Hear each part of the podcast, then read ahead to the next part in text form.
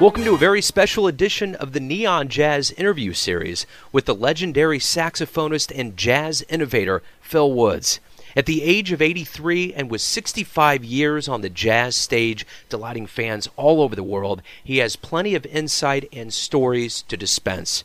From major influences, how he approaches gigs these days versus in the beginning, what is coming up next in his career, he is full of energy and love for jazz. This is Phil at his best. Please dig it, my friends. Hello? Yeah, Mr. Woods. Yes. It's Joe Dimino with Neon Jazz. Joe, okay, I'm Phil. Phil, nice to meet you, man. Yeah, my father's Mr. Woods. Oh, okay. I, so, uh, what do you want to do? Shall we do it? Yeah, if, if you're up for it, let's do it. I'm up for it. I'm, I've been waiting for you. Right on. So let's let's go ahead and start off here. What's been going on lately as far as recording and touring? What's going on in your life? Oh, same as always. Busy as hell. Very nice. I just recorded with uh, Greg Abate up in um, up in Massachusetts, up in Rhode Island, actually. You know Greg Abate, the great alto player from New England? Yes, absolutely. Yeah, we did did, did for um, Wailing Records. And then I'm also recording with the quintet. We're going to record live from the Deer Head Inn, which is our local jazz club here in Delaware Water Gap. And then I'm going down to Appalachian University with uh, to do a master class and play with their big band. And then uh, I'm going to do Lafayette College here in Pennsylvania. And then we're going on a uh, jazz cruise, my wife and I and the quintet. And then I'm going to unpack. Right on. Sounds great. Sounds great. That's well, just until the end of the year. That's me... very cool. I take I always take December off, so that's also that's just the October November gigs and cool. a few other bits and pieces in between, but those are the high points. Well, let me go back to kind of the beginning of your life here. Your uncle. Oh my God. yeah. okay, but I mean, it's all on Wikipedia, but I don't know what I can if I can add any more to it. But go ahead, shoot. What do you want to know about my early life? Well, just a little bit of a motive behind the facts that we have, and and this is what I want to ask you. Your uncle left behind an alto sax. You started playing at 12. Was it a natural fit for you? Was that instrument something you felt that was the thing for you? No, you don't know the story. I was not interested in the saxophone. I found I found them, my uncle saxophone who died of cancer. He was not my real uncle. He was my uh, my mother's sister's husband. I guess that would make him an uncle, but I never. He was sick most of the time, and I was uh, 12 years old. I think I, my my my main trust in life was, uh, you know, it was during World War II. I was making toy soldiers, you know, go to the junkyard and get lead and melt it and make toy soldiers and paint them and all that. Yeah. So, and I was prowling around in my grandmother's house. She lived below us. We lived on the third floor, and she was on the first and second floor. And I looked under the wicker sofa in her den, and I saw this case. I opened it up, and it was the alto. And I said, "Oh my God, I can melt this sucker down and uh, and have some real soldiers, you know." And somebody mistook my avaricious intent for an interest in the saxophone. So when uh, Uncle Norman died, I was given the horn, you know, and that's uh, how it all started. But uh, it was not my it was not my choice. It was all accidental. Until I met my first teacher, Mr. Harvey LaRose.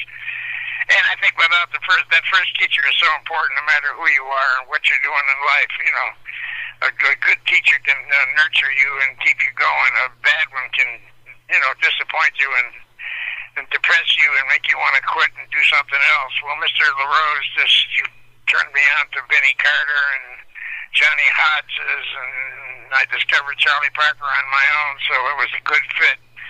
But it, originally, I was just, uh, you know, my mother said, your your uncle, you know, went to a great deal of trouble to leave you the horn, and even at age 12, I realized that dying could be considered a, a great deal of trouble. I mean, that's why I'm going to save it for the last. That's what I'm doing last, you know. so, um, so she said you should at least take a lesson, and that's how and that's how my my, my life started. By age 14, I was uh, firmly committed because of Mr.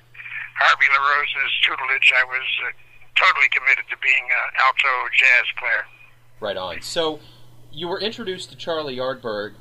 What what did you like? Did you like the nickname Newbird that you were given? Oh no, nobody likes nicknames. Yeah, New Bird, they called. I mean, every alto player on the block was called New Bird. I mean, that's that's that shows you the imagination of uh, journalism.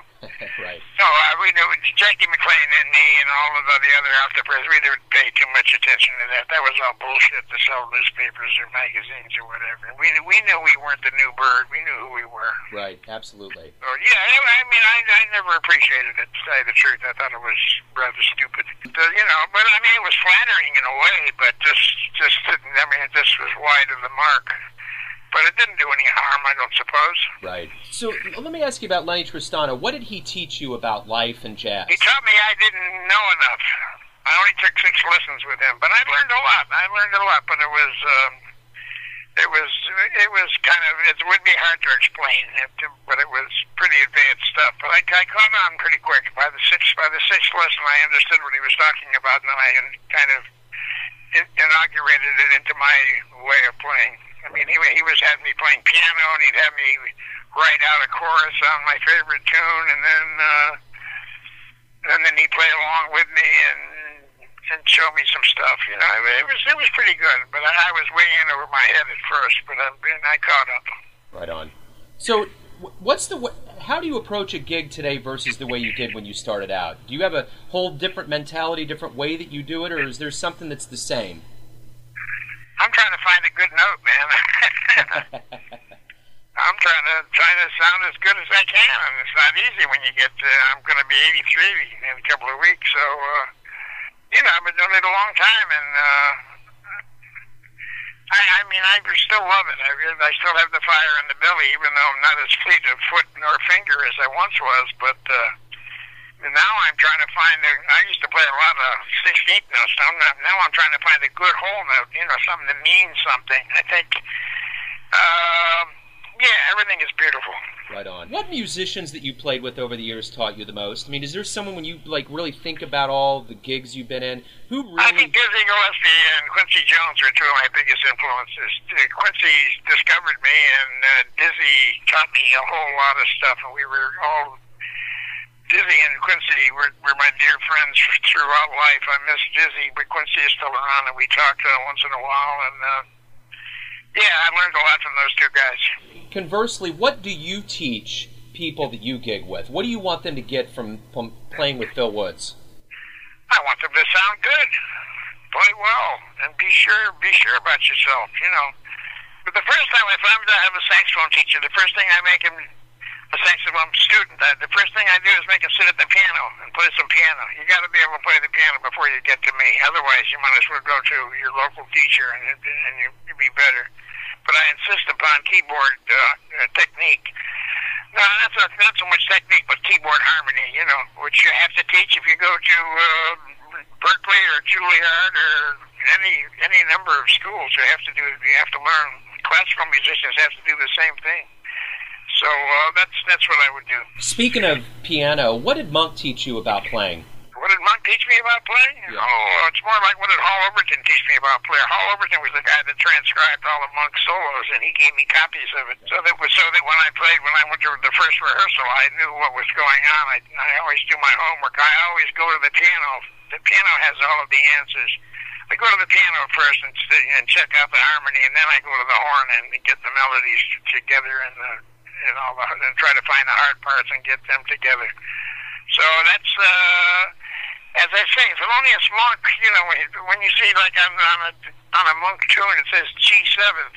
Well, that's not like everybody else's G seventh. You have to study what the melody is and where it comes from in the piece, and you know, you have to do your homework before you can play monk. It's not just not just a matter of playing the changes, but it's a matter of uh, finding out what the man was about, and the man was very, very deep. You know, I mean, it was very deep, very deep. Absolutely. So I learned a lot. I learned a lot. I, I learned that I had to learn a lot more. Yeah. And still learning that I have to learn a lot more. Absolutely. I think that's I think that's what life's about. It is for sure. Eh, Do you like being famous? Do I like being famous? Yeah. No, Kenny G is famous. I, I'm I have a nice good reputation, but I'm not famous. I'm very happy with my life the way it is. What's the nicest thing a fan has ever said to you? Uh, oh, I mean, I mean, I meet a lot of couples who said that they love my music, and when they got married, they played uh, they played one of my songs from my LPs. That that really knocks me out. And that happens quite a bit. Right on. And I've been doing it for over. I've been doing this for 65 years, so I got a lot of people I run across that say we really enjoyed listening, and I've been recording since 1954. So I have a lot of material out there. It's it's really nice to you know when I meet somebody who's who, who finds my music of import in their life. You know that that that that's that makes me feel really good. And the next thing, the, next greatest thing for a musician is to have a have a famous musician record one of his tunes, and that's happened to me several times. You know, so that that's that's uh, that's good. You know, the Ahmad Jamal recorded "Goodbye, Mr. Evans," and a few other a few other tunes of mine have been recorded by world world world renowned musicians, and that really makes makes you feel good as a composer. So, after 65 years of playing, is there anybody that you want to play with that you haven't yet? No. I don't think so. I mean, I always wanted to work, to work with Frank Sinatra, and I almost did, but it never really quite worked out because I played with every every singer known to man.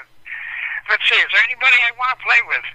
I think I played with everybody. I mean, uh, they just released a Bud Powell record that was recorded back in 1957 and never was never was released, and the Japanese released it last week, wow. which is pretty strange. It's me and Donald Byrd and uh, and uh, and Bud Powell. So you know that goes out to my uh, my uh, discography. You know, I.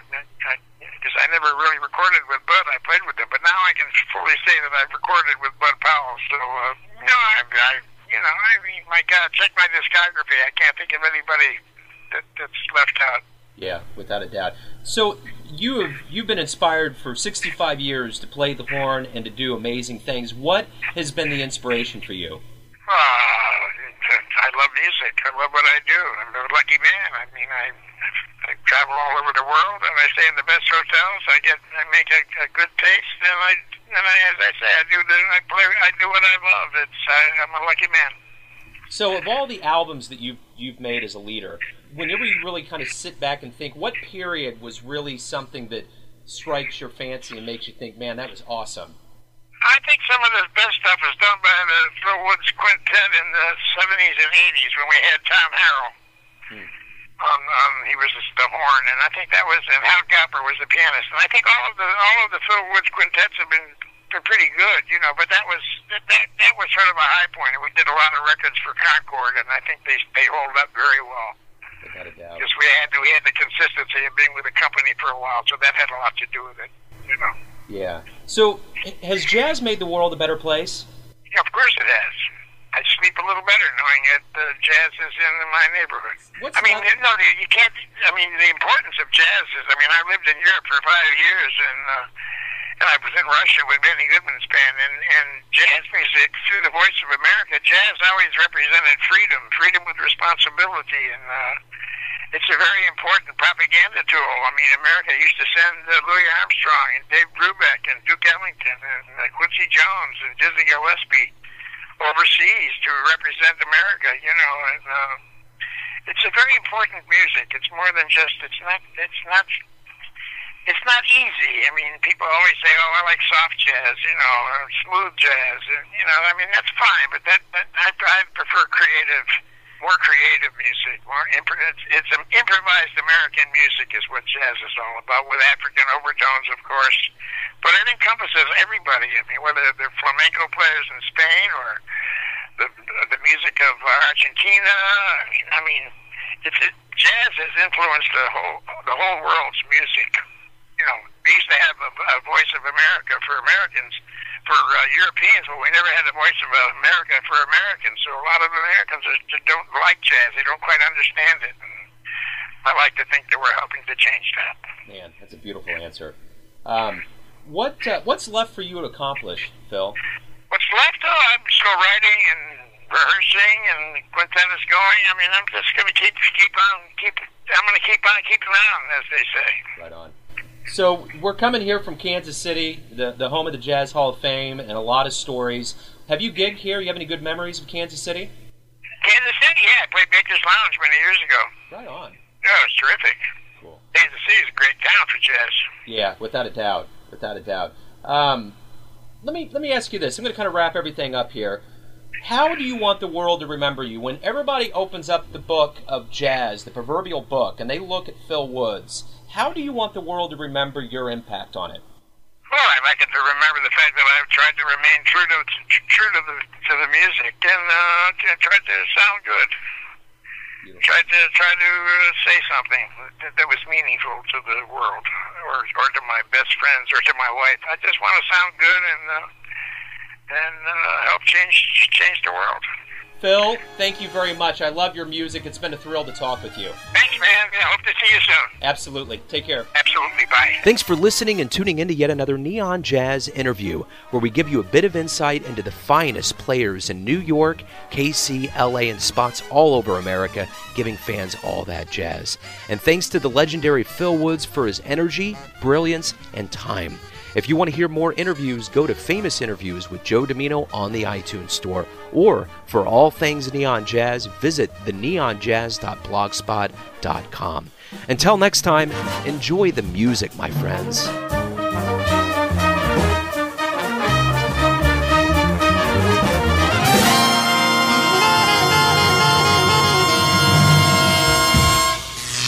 Neon Jazz.